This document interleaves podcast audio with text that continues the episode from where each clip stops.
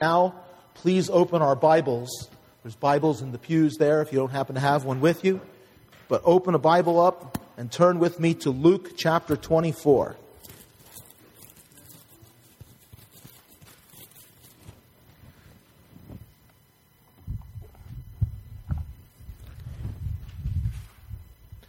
Luke chapter 24.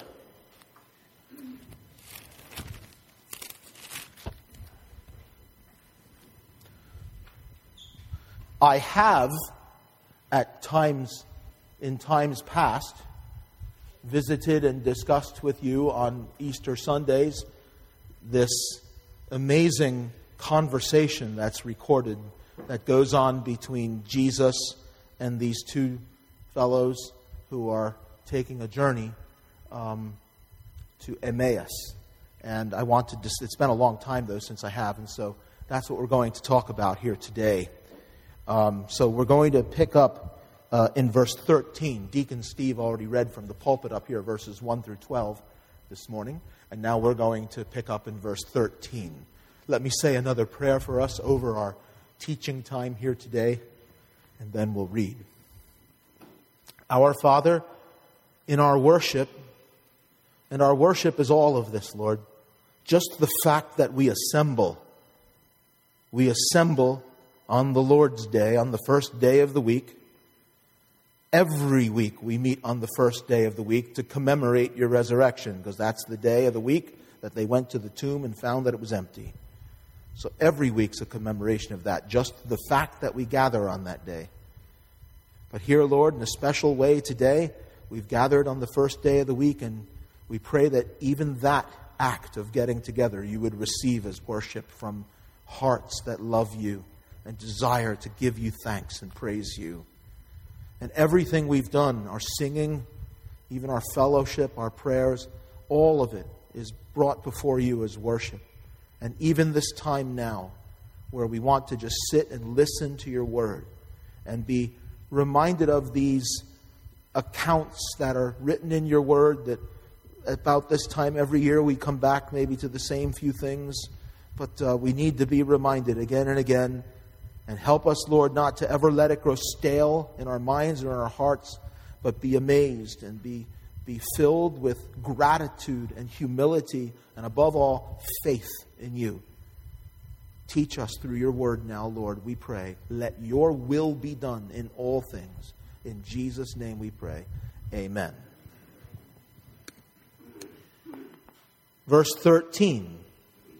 Now behold, two of them Who's them? Them are his followers, right? Two of them were traveling that same day, that is the day that Jesus rose from the dead, to a village called Emmaus, which was seven miles from Jerusalem. And they talked together of all these things which had happened.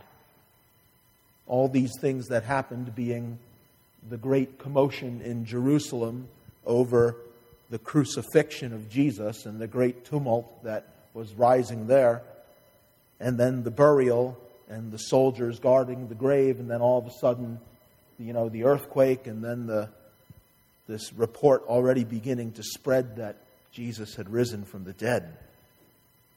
So they're walking, these two guys, and it says they talked together of all these things which had happened. So it was while they conversed and reasoned, that Jesus himself drew near and went with them. He walks with me and talks with me along life's narrow way, right? Boy, were these guys about to realize that. But their eyes were restrained so that they did not know him. And he said to them, What kind of conversation is this that you have with one another as you walk and are sad? Then one of them, whose name was Cleopas, answered and said to him, Are you the only stranger in Jerusalem?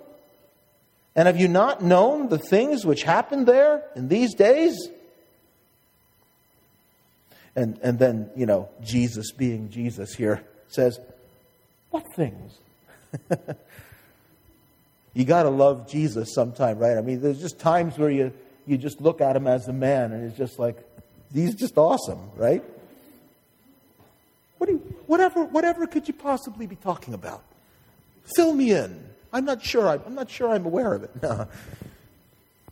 what things?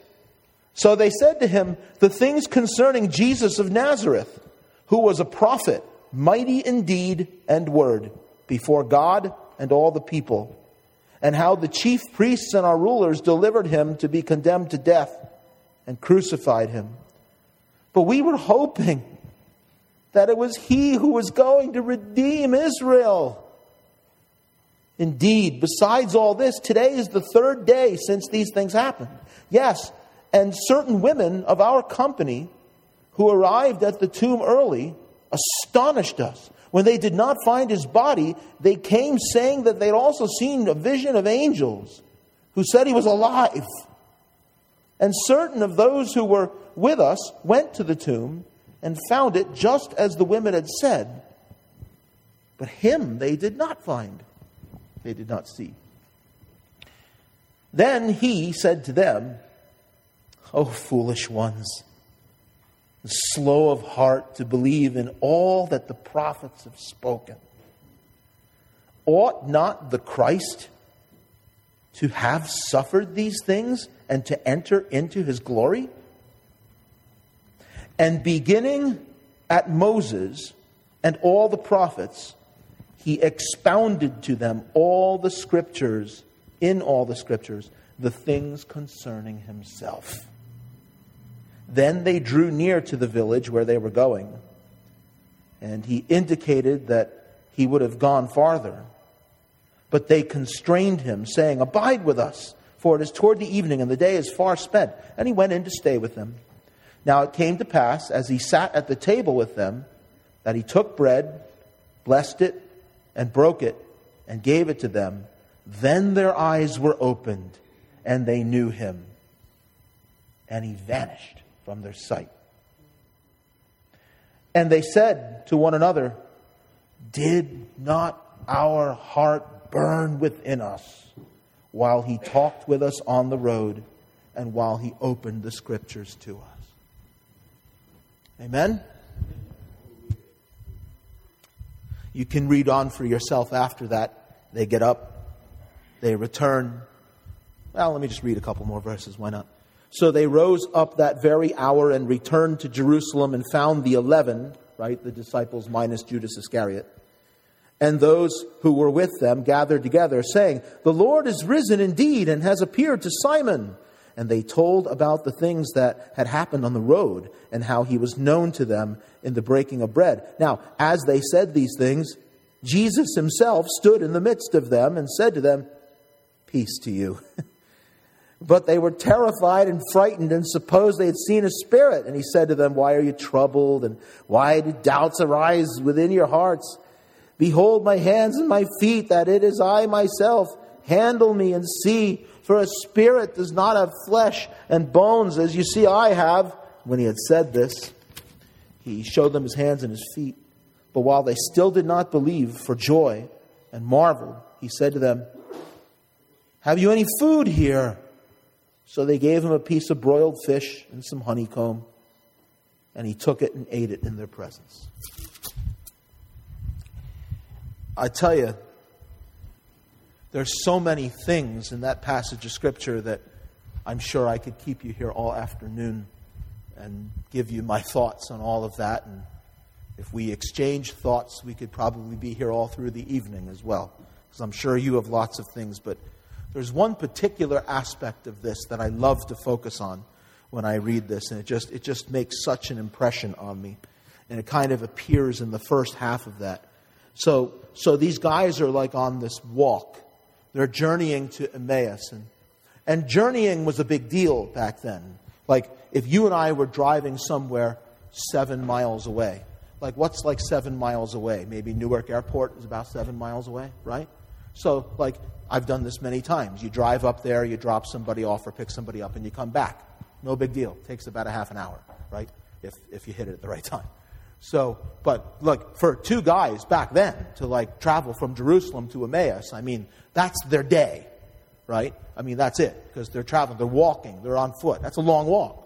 seven miles. I remember actually saying years ago that for myself, I had, I had, there was one Easter that I had preached about this passage many years ago, and that previous summer we had gone traveling somewhere out west, and, and we were in a national park, and we went on a seven mile hike.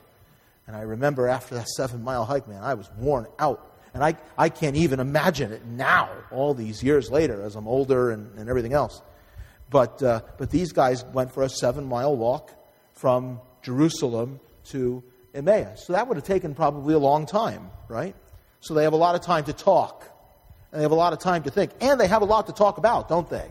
Because these guys were part of this group that had followed Jesus. They weren't of the 12, well, 11 now, right? Cleopas was not, and the other person is not named. But, uh, but they were part of that group along with the women, and there were a, a group of disciples.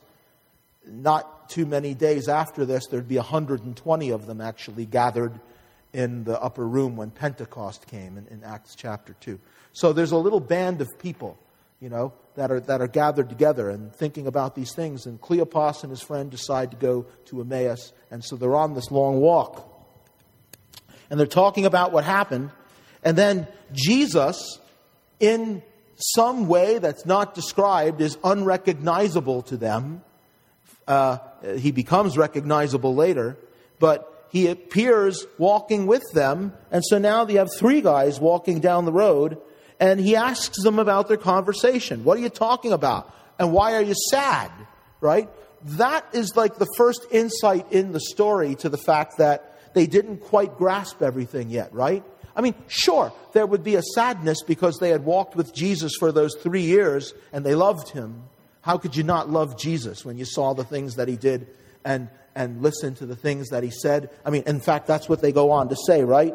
They said about Jesus, they said he was a prophet, mighty in deed and word before God and all the people. That was their description of Jesus. Good thing they gave a good description of Jesus while Jesus was there walking with them, right? And they didn't recognize who it was. Good thing they didn't have anything critical to say. You know, not that anybody ever would, but that's what they said. He was mighty in word and in deed. In other words, the stuff that he preached was amazing, and the stuff that he did was amazing, and it was amazing before God, and it was amazing before all the people. And, and, and in their mind, he was gone now. And so they're sad because they loved him and he was sad. What didn't they get? They didn't get that this was all part of the plan. You're here today on Easter morning because you know the story that Christ rose from the dead. But for these moments here, we, we take for granted that we know the story, right? We can read it in the Bible, and you should read it in the Bible and you should be well versed in it. You should believe it, and you should love it, and you should think about it every day, and you should praise God and thank God for it, and you should share it with others for sure. Right? But these guys didn't quite get it all yet. Right? So, what kind of conversation are you having? And first they say, Are you the only stranger in Jerusalem and you don't know what happened? You know? And, uh, and like I said before, Jesus is like, What things? What are you talking about? What happened? Right? That's awesome. That's Jesus being Jesus, right? It's just great. There's love in that, isn't there? What I mean, I mean, Jesus could just burst in at that moment and just reveal who he is and explain everything. But he says what things? Why? He wants to hear what they have to say, right? He wants he wants to listen to them. Don't loving people do that? Isn't that how we ought to be like even when we want to explain things to people? We want to preach the gospel to them? Find out what they think. Take a minute. Get to know them. Find out where they're at. You don't need to spend like days and days and weeks getting to know someone. Jesus here in a moment. Jesus here in a moment says what things. He can see they're sad. He knows already, but he wants to give them a chance to like talk, right?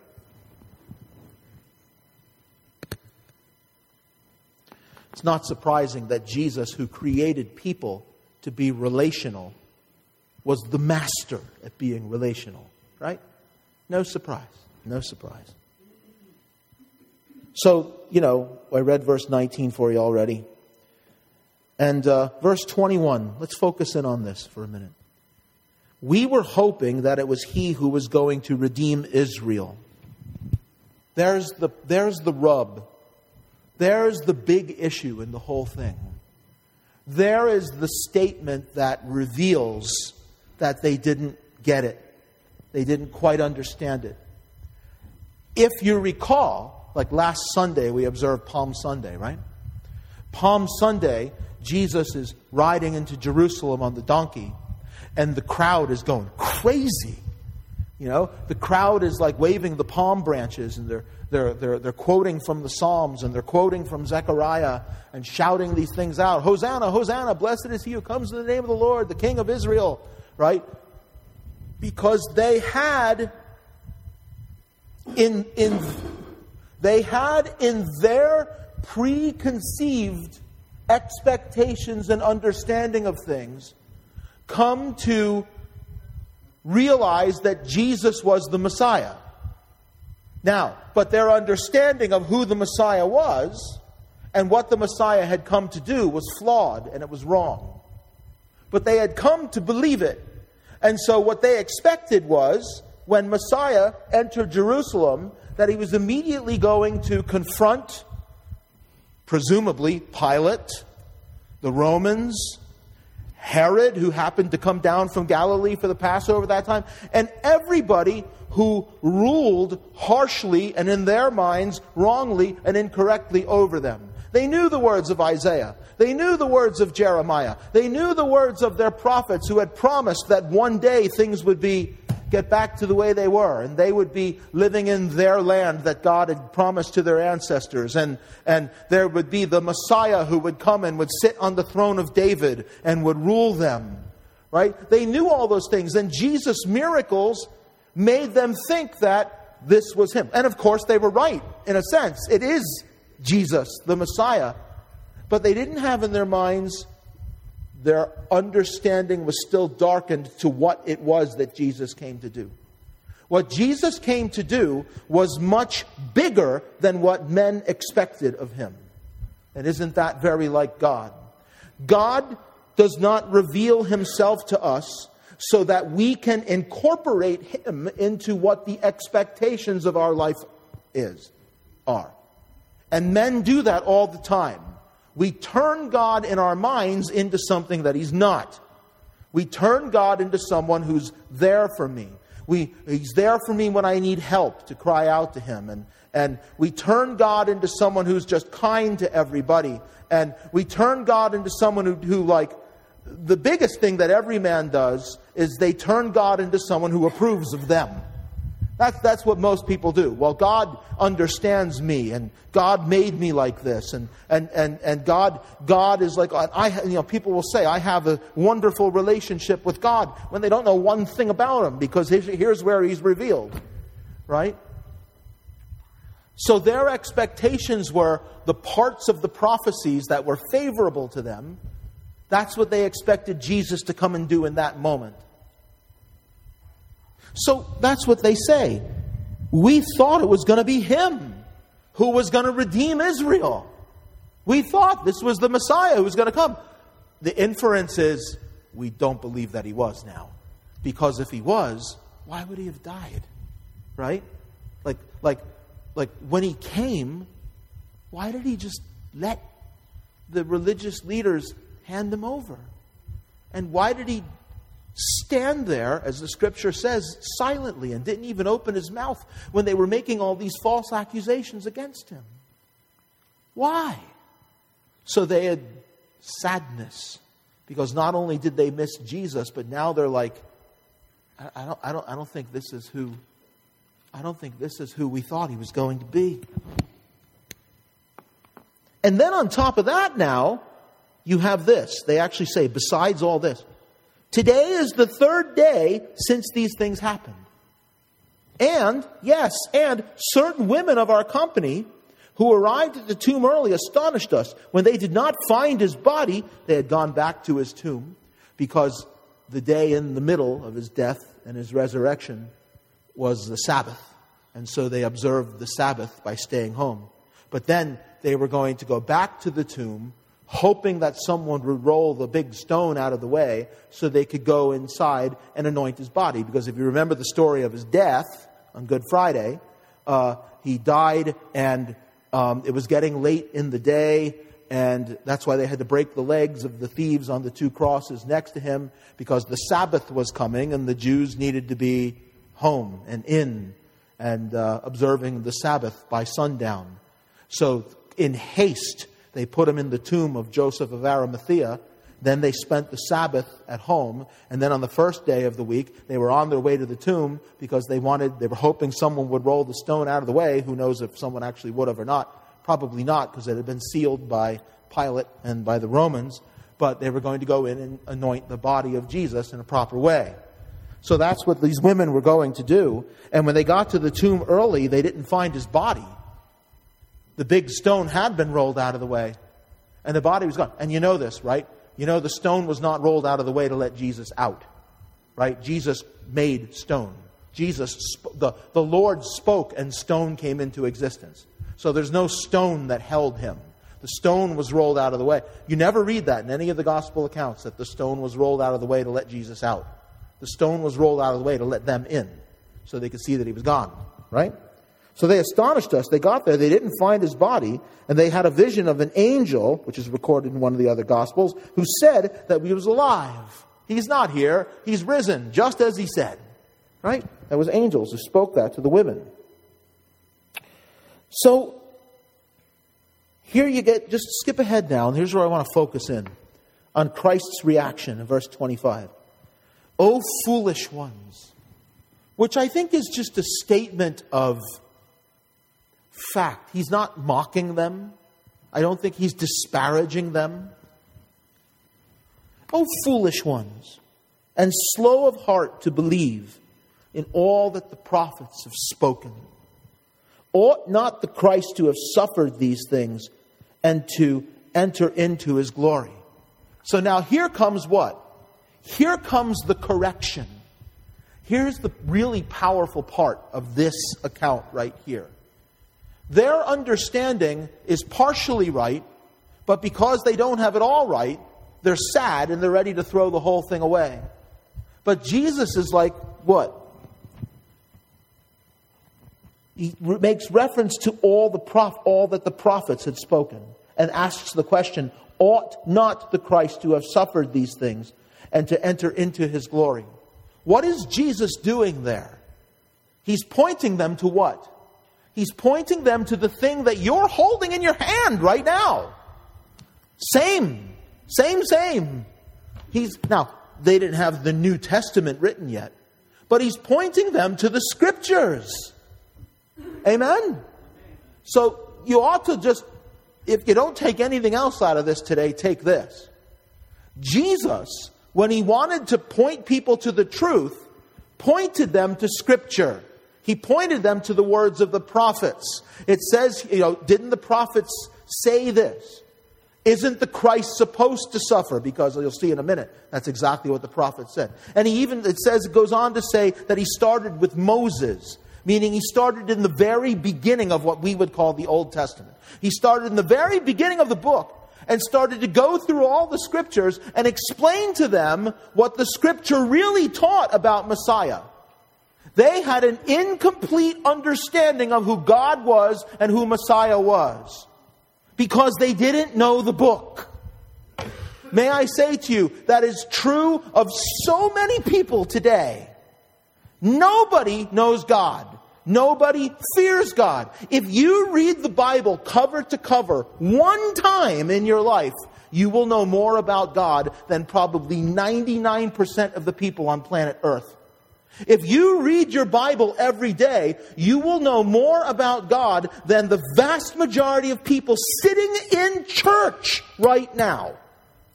They did not know what the Word of God taught about God. And Jesus is about to point them to the Scriptures to show them who God really is and what God's really about and what His plan was really about. They were sad because Christ suffered and died. He's about to show them that's exactly what God said in the Scriptures was supposed to happen. You understand? If you take nothing out of this today, this Easter, this Resurrection Sunday, the thing you ought to take out of it, and I listen, I can't, I can't emphasize this enough. the greatest thing any human can do for themselves in this life is get your nose in this book and read it. Do whatever you have to do. Set some time aside. I, have discovered recently the beauty of, of, of listening to it audibly, right? And I've been reading it in the book my whole life. I've just, just now, after over 30 years as a Christian, discovered hey, you know, it's pretty good to actually listen to. I mean, there was a long period of history where people didn't really read. Not everybody. A lot of things were like like distributed orally. You know, you get an app on your phone, it's free, and you just sit and you listen to God's word. You, listen, whatever it takes, whatever you have to do. If you don't know what this book says, if you don't know what this book reports, if you don't know what this book teaches, you don't know God. You look at creation, and all the heavens declare His glory. You look at humans, and you see the intricacy of humans and the who can understand the inner workings of humans, their will and their instincts and their emotions and their thoughts. All of that points to the fact that God exists. So the existence of God can be clearly seen and understood without this book. But then to know that God, to know his identity and who he is and what he thinks and what he teaches and how he feels about certain things and how he interacts with humans and what he has done and what he still plans to do, that's here and only here. And if you're not in this, you don't know him. And Jesus is making that point basically here right now, isn't he? Jesus is about to break down scripture for them on a seven mile walk. So they're about, how's, how's that for walking with him and talking with him along life's narrow way? Right? Now, let's talk about this a little bit. Because it says in verse 27, is my favorite verse in the whole passage. Beginning at Moses and all the prophets, he expounded to them he expounded to them in all the scriptures the things concerning himself. And so, what I'm going to do today is I'm going to expound all the things in the Old Testament that point to Jesus. No, I'm not going to do that. Unless you have time to go for a seven mile walk with me, which I'm telling you, you see me, right? Seven miles is going to take a long time, right? a lot longer than it used to. So it says that he started in Moses. Now, I want you to listen to this. If you want to jot these references down, and every one of these should be well known to you, right? But it says that he started in Moses. And you may not even realize how much the Old Testament teaches, not just about who Jesus is, but about specifically what he did, right? So, Deuteronomy chapter 18 and verse 17 says this and the Lord said to me, that's Moses, right? It's Moses writing this because Jesus started in Moses, we're told. So let's start in Moses. And the Lord said to me, What they have spoken is good. I will raise up for them a prophet like you from among their brethren, and will put my words in his mouth, and he shall speak to them all that I command him. And it shall be that whoever will not hear my words, which he speaks in my name, I will require it of him. That's Moses speaking, if you will. It's the Lord speaking. It's, it's Moses. It's Moses writing and quoting the Lord, right? So it's God's words, but it's when Jesus says he started in Moses, Moses is the one that wrote that down, right? Because it's in Deuteronomy chapter 18. So right there in the beginning, codified into the law was that while God was giving all of these commands to Israel and telling them they need to follow them and obey them, and if they obey them, then God will keep them in the land, but if they disobey, He'll turn and fight against them. Codified right into all those commands and all of those laws was the day is going to come when I'm going to raise up a prophet like you, Moses, but he's going to be much greater than Moses. He's going to be the greater Moses, if you will. I'm going to raise up a prophet like you, and he's going to speak my words, and whoever listens to him, good. Whoever doesn't listen to him, no good. That's basically what he says, right? That's a reference to Jesus in, De- in, in, the, in the law. In Deuteronomy, that's a reference to the Messiah who would rise up. You know, you could back up even farther than that if you wanted to, and I wonder if Jesus did. I, I, I, actually have no doubt that, that uh, I'm very confident that Jesus must have shared that passage of Scripture in Deuteronomy with those guys. Maybe he shared this one back a little farther from Genesis chapter 3. You know the story of Genesis chapter 3, right? Genesis 3 is where uh, uh, Adam and Eve sinned and fell. And so the Lord, when he discovers, not that the Lord didn't know, but when the Lord reveals to them that he knows what happened, he brings these judgments upon Adam, upon Eve, and upon the serpent, right?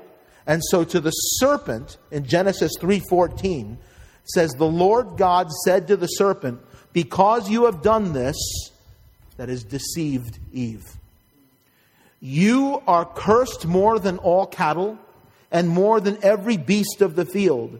On your belly you shall go, and you shall eat dust all the days of your life."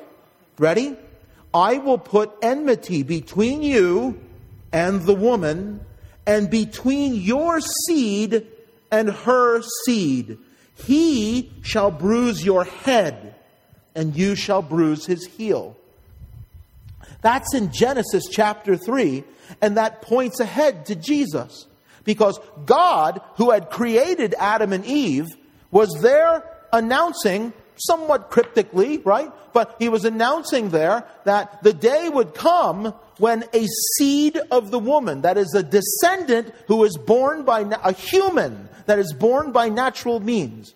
Every one of us is descendants of Adam and Eve, right? Including Jesus in the flesh. There was going to come a day when one of the descendants of men, one of the descendants of Adam and Eve, was going to crush the head of the serpent, which is a fatal blow. But the serpent was going to bruise his heel, which is a non fatal blow, which is a reference to what? The fact that Jesus died, but that wasn't like a permanent death because he rose from the dead. That's the bruising of the heel. But when Jesus rose from the dead, it completely destroyed all the work and the power of sin and of Satan. That's the fatal blow that he crushed his head. You get that? So, right from the beginning, Genesis, Deuteronomy, you see all of these passages of Scripture that point to the fact these are things that Jesus was probably sharing with these guys as they're going on this seven mile walk.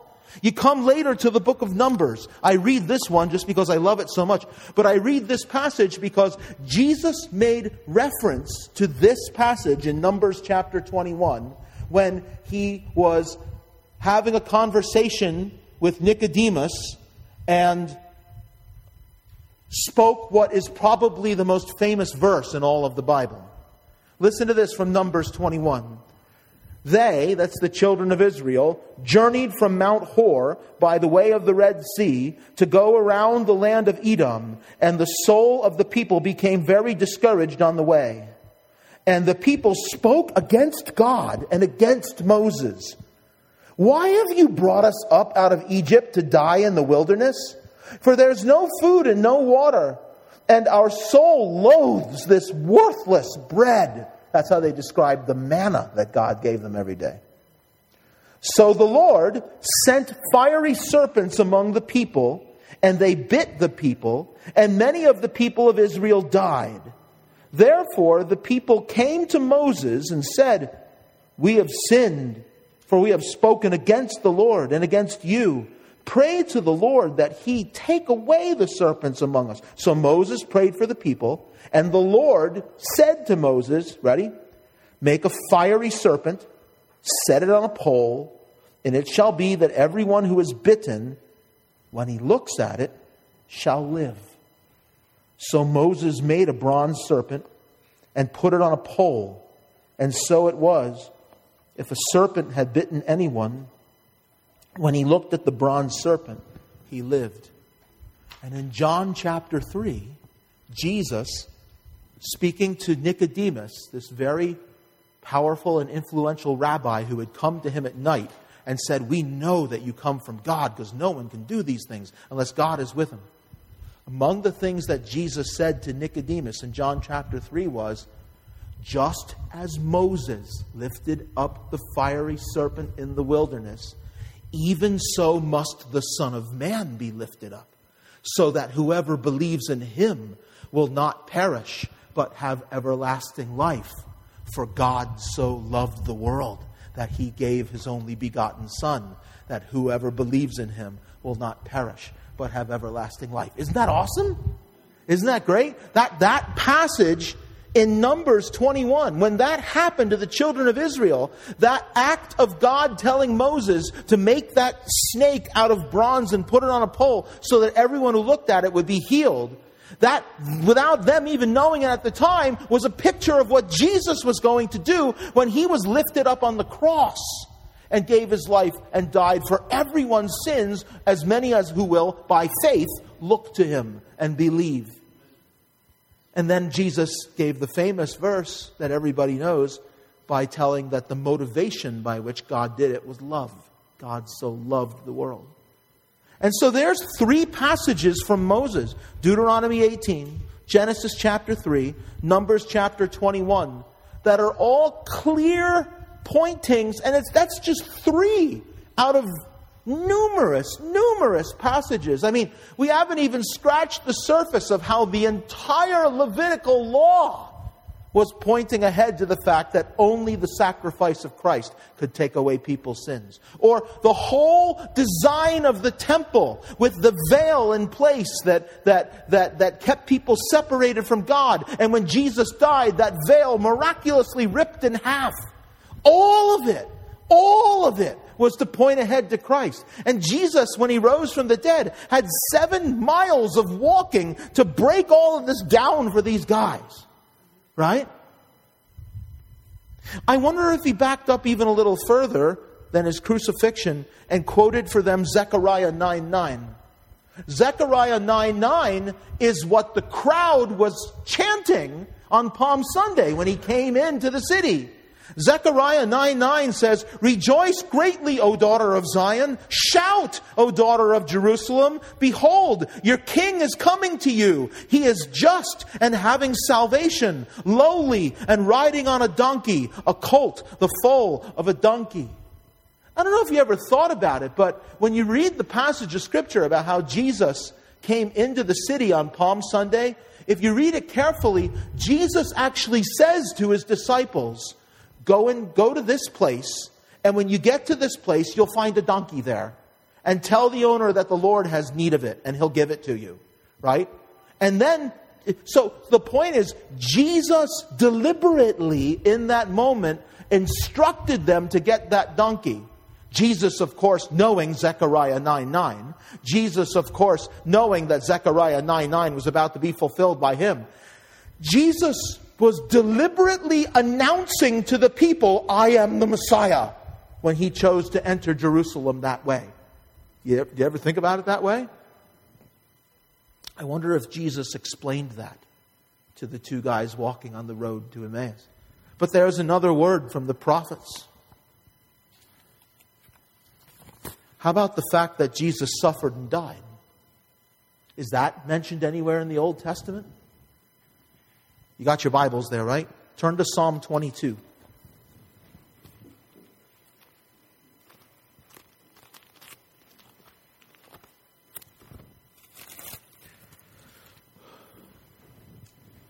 When Jesus died on the cross, as he was there on the cross and suffering on the cross, at one point in exasperation,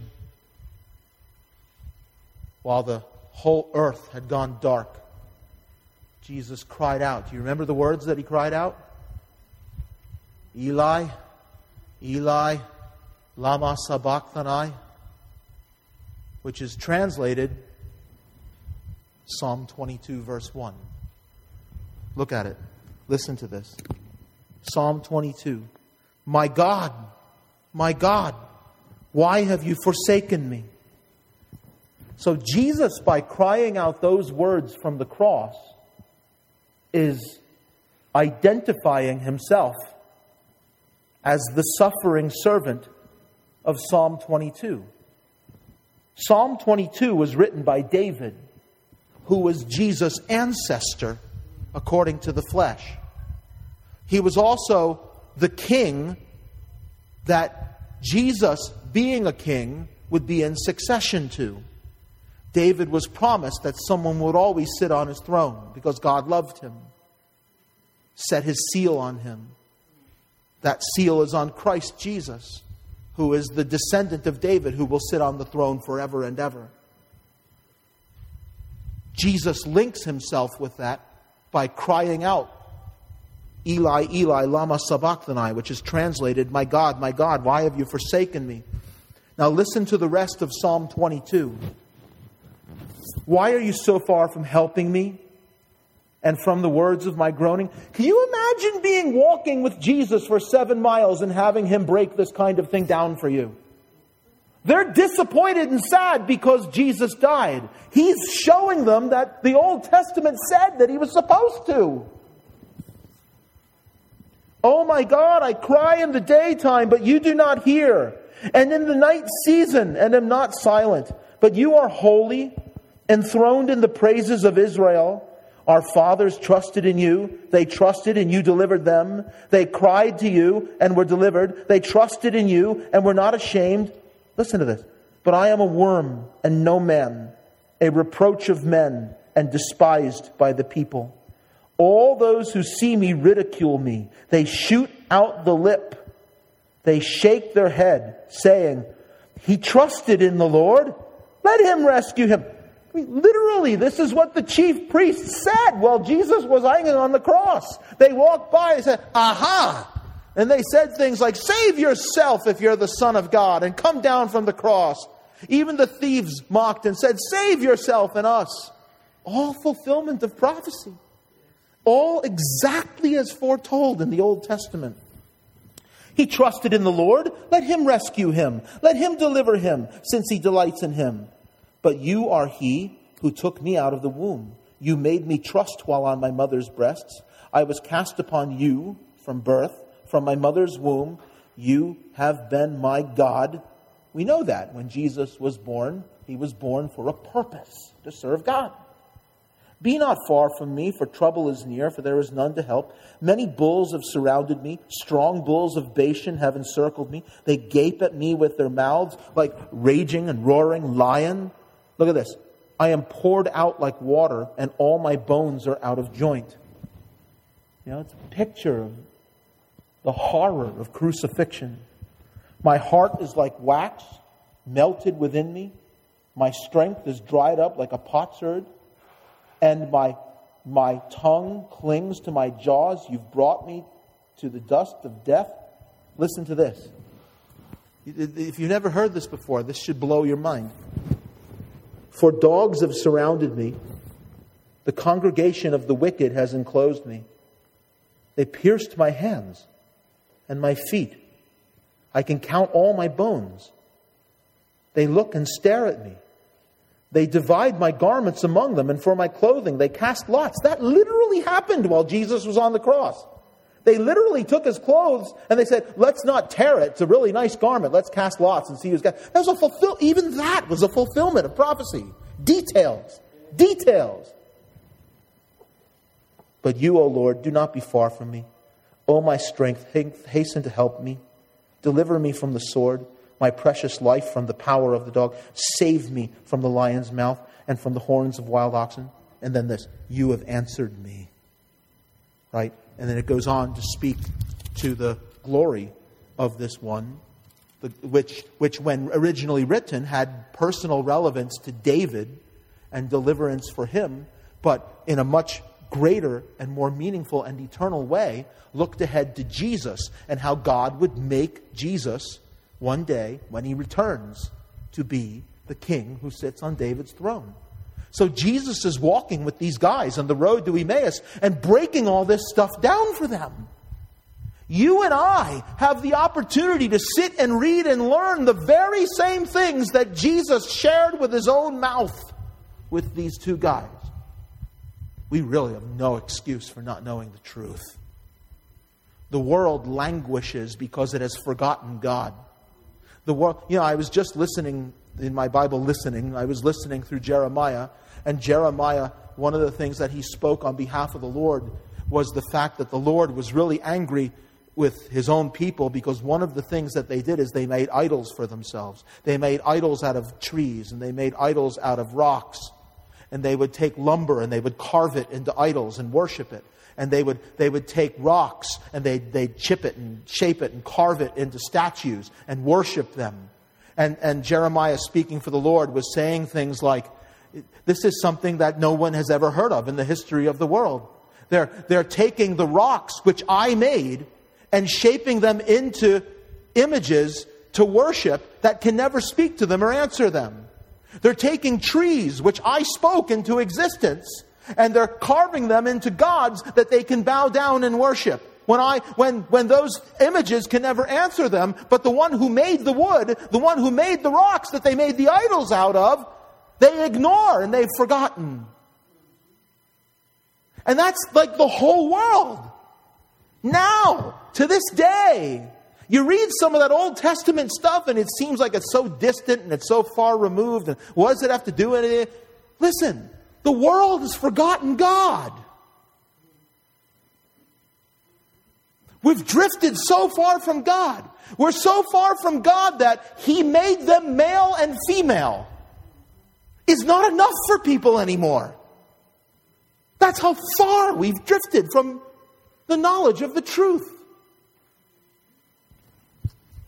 Jesus is giving them the truth as they walk down that road. And you and I have the same truth. The same truth. We really are, as Romans 1 says, without excuse. If we don't know God and we don't know his way of salvation and we don't have faith in Jesus, his Son, who died to pay the price for our sins and rose from the dead. Turn ahead to Isaiah chapter 53.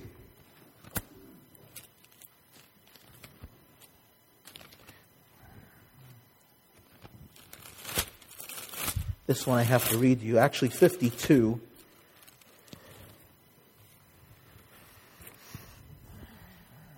Isaiah 52 and verse 13. I mean, some of these things are written centuries before Jesus was even on the earth. Isaiah, Isaiah was written seven centuries before Jesus was even born. As I read this, I want you to think to yourself that this was something written 700 years before Jesus was on the earth. Psalm 18 is even older than that. Behold, my servant shall deal prudently. He shall be exalted and extolled and be very high. Just as many were astonished at you, just as many as were astonished at you, so his visage was marred more than any man. Right? In other words, Isaiah speaking about the fact that Israel would, because of their disobedience and their captivity which was coming, would be an astonishment to all the nations around them. So, Messiah, the servant, when he came, he would similarly, his visage means his appearance. In other words, when Jesus came, he wasn't going to be someone that everyone was going to go, wow, look at him. In his suffering, he was beaten, he was flogged, and he became someone that people looked at and was like, wow, man, God has really forgotten him, which is what they said about Israel back in the day. His form more than the sons of men. So shall he sprinkle many nations. Speaking of the fact that his death and his sacrifice would be for the salvation of Israel and Gentiles who would believe in him. Look at chapter 53. Who has believed our report? And to whom has the arm of the Lord been revealed? For he shall grow up before him as a tender plant, and as a root out of dry ground. He has no form or comeliness. In other words, he was nothing special to look at. And when we see him, there's no beauty that we should desire him. This is Messiah. Understand, this, this is a description of Messiah. He, their expectation was he would come and he would be this glorious figure who would kick out the Romans and be this political and military savior. Here's who he is he was despised and rejected by men, a man of sorrows and acquainted with grief. And we hid, as it were, our faces from him. We didn't look at him and say, Yay, Jesus. When he accomplished what he came to do, the people didn't say, Wow, thank you, God. Thank you, Jesus. No, they hid themselves. He was despised, and we did not esteem him. Surely, ready? He has borne our griefs and carried our sorrows. Yet we esteemed him stricken. We liked it. Smitten by God and afflicted. That's, that's what we did. We looked and said, well, I guess God wasn't in him. God wasn't really with him. That's why this happened to him. But, verse 5, he was wounded for our transgressions. Ah. Can you imagine walking down that road with Jesus and having Jesus reveal to those guys that Isaiah the prophet taught that Messiah needed to die. And when he was dying, he was dying for our sins. He was dying for your sins. There it is right there. Why did Messiah die when he came? Because he bore the penalty for our sins in his body when he died. Hallelujah. Because if Jesus doesn't bear the penalty for our sins, you're stuck being responsible for it yourself and you have no chance to stand before God. So, hallelujah that Jesus died for us. He was bruised for our iniquities. The chastisement, which is like punishment, the punishment, if you will, for our peace was upon him. And by his stripes, right? Stripes are wounds. The wounds that he received when he was flogged, the wounds that he received when they mashed a crown of basically wooden nails on his head, the wounds that he received when they put nails through his hands and his feet and pierced his side. Those wounds do what? They kill. By his wounds, we are healed. By that which killed him, we were the opposite of killed. We were healed.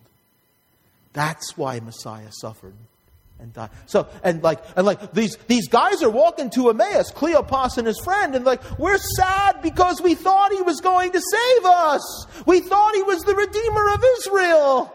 And I guess he wasn't. And Jesus is like, the prophet Isaiah said that when the Messiah came, he had to suffer like that so that you can be redeemed. You couldn't be redeemed. He couldn't be the Savior of Israel or anyone else unless he suffered like that. And what makes it all remarkable on Easter Sunday is that he's saying this after he had done it and after he had risen from the dead. You can read, for time's sake, you can read the rest of Isaiah yourself, but I, I can't not read to you one passage that also prophesied, because they were like, these women amazed us. They went and, why, the, the tomb was open and his body wasn't there. I wonder if Jesus shared from Psalm 16, another David psalm. I have set Yahweh always before me. Because he is at my right hand, I shall not be moved. Listen. Therefore, my heart is glad and my glory rejoices. My flesh also will rest in hope, for you will not leave my soul in Sheol. Sheol is a word that just generally describes being dead. Death, the place of the dead, Sheol. You will not leave my soul in Sheol, nor will you allow your Holy One to see corruption. You will show me the path of life. In your presence is fullness of joy. At your right hand are pleasures forevermore. That is a psalm written by David. And both Peter and Paul, in their sermons later on, as recorded in Scripture, point out the fact that when David wrote that, he could not have been speaking about himself because David was dead and his body was still in the tomb. So David must have been speaking about someone else. Guess who he was speaking about? The promised one, the chosen one, the holy and anointed one who would come, the Messiah. He would not be left in Sheol. He would not be left dead. He would not be allowed to see corruption. There's only one way to escape that that's to rise from the dead, right? So even Psalm 16, not only did the scriptures foretell that Jesus must suffer and die, but the scriptures foretold that he would not stay dead, that he would rise from the dead. And so they're walking down the road. And there's other scriptures, for time's sake, I won't share, talking about how he's going to come again and, and all of this. He probably broke it all down for them. And you know, they're going down the road that day.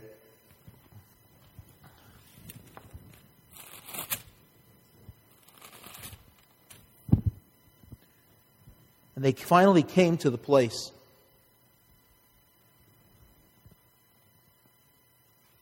And he says he's going to go, but they beg him to come in and stay because the day is far spent.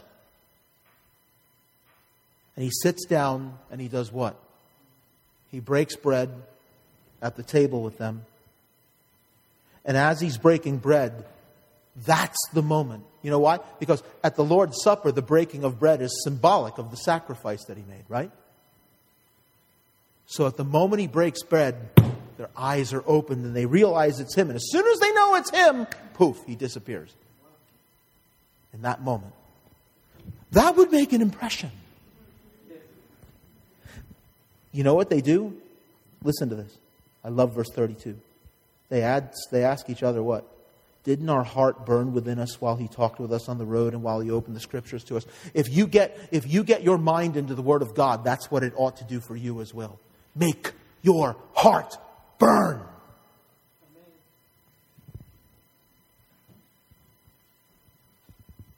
I want, we don't like heartburn and we take medicine to make it go away.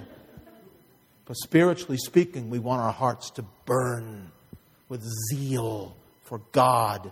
And as Jesus shared the scriptures with them, that's what happened. And that's what we want. That's what you want. That's what you need. Repent. Get the garbage out of your life. Get the filth out. Remove the influences in your life that obscure being amazed by the truth of God. You haven't been sitting here that long. You've been here for 90 minutes today. Is it really, is it really that much of a chore to be in a place for 90 minutes and have God's word revealed to you? Bet you took more than 90 minutes to walk seven miles. I think, right? I think it would. Even for someone in shape. You know what they did? You know what they did? They walked seven miles. If I walked seven miles, it would probably be another week before I decided I wanted to go to walk anywhere.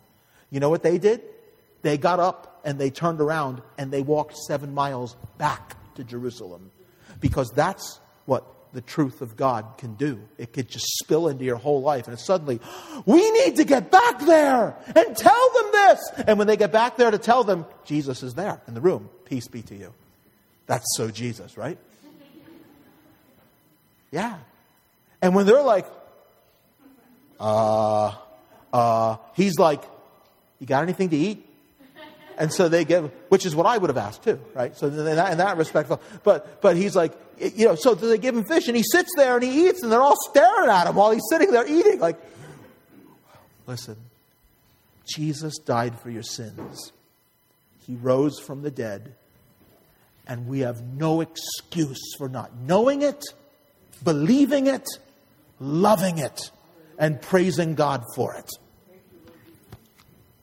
And that's what I have for you on Easter today.